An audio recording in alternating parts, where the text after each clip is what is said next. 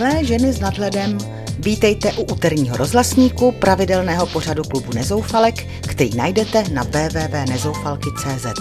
Příjemný poslech vám přeje Eva.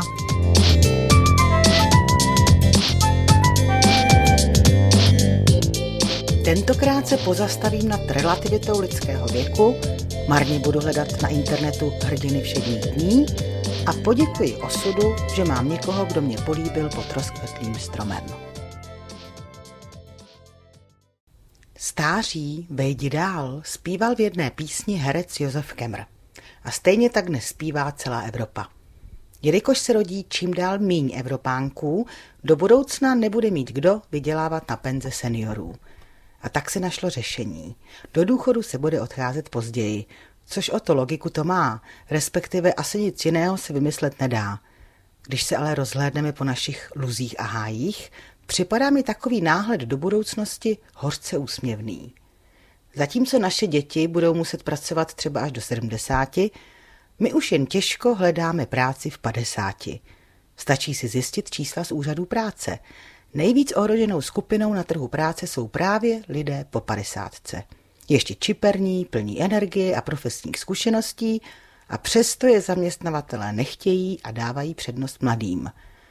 A teď přeskočme 20 let. To bude jinčí kafe. O padesátníky si totiž budou zaměstnavatelé rvát, aby nemuseli zaměstnávat šedesátníky či dokonce pětašedesátníky. Takže zatímco dnes jsme v padesáti víceméně zralí na odpis, naše děti budou v padesáti považováni za mladé. Tak tohle mi vážně hlava nebere. Když si dáte do vyhledávače slovo hrdina, vyjede vám toho hodně.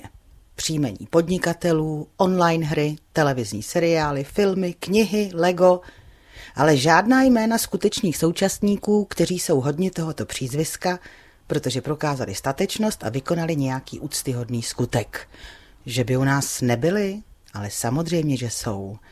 Občas se dozvíme z médií jako senzaci, že někdo bez váhání nastavil svou kůži, aby zachránil život spoluobčanovi.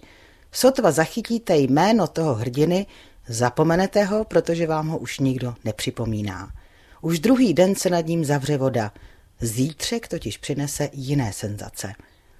Myslím, že by si tito stateční jedinci zasloužili větší publicitu. Snad aspoň nějaký ten článek na internetu, který by na něm byl k přečtení na pořád, snad aspoň nějaký hromadný památníček, který by v přehledu zaznamenal dobré skutky statečných lidí.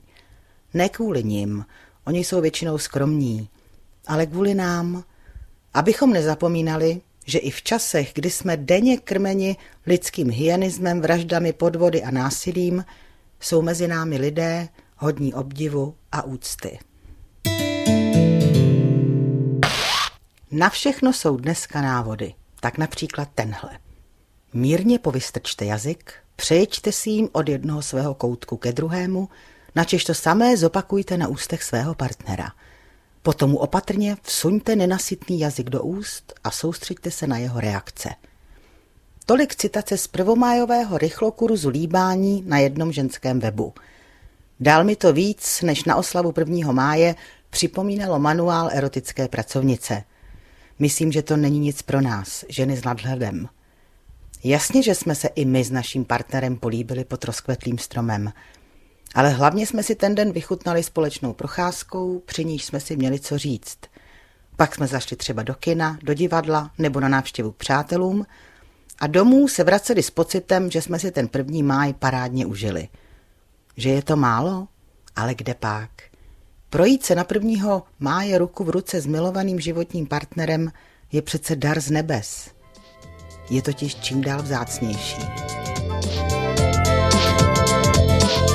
Loučí se s vámi nezoufalka Eva. Těším se na vás u našeho rozhlasníku zase v pátek. Vír událostí jistě přinese něco, co bude stát za pár nezoufalých slov.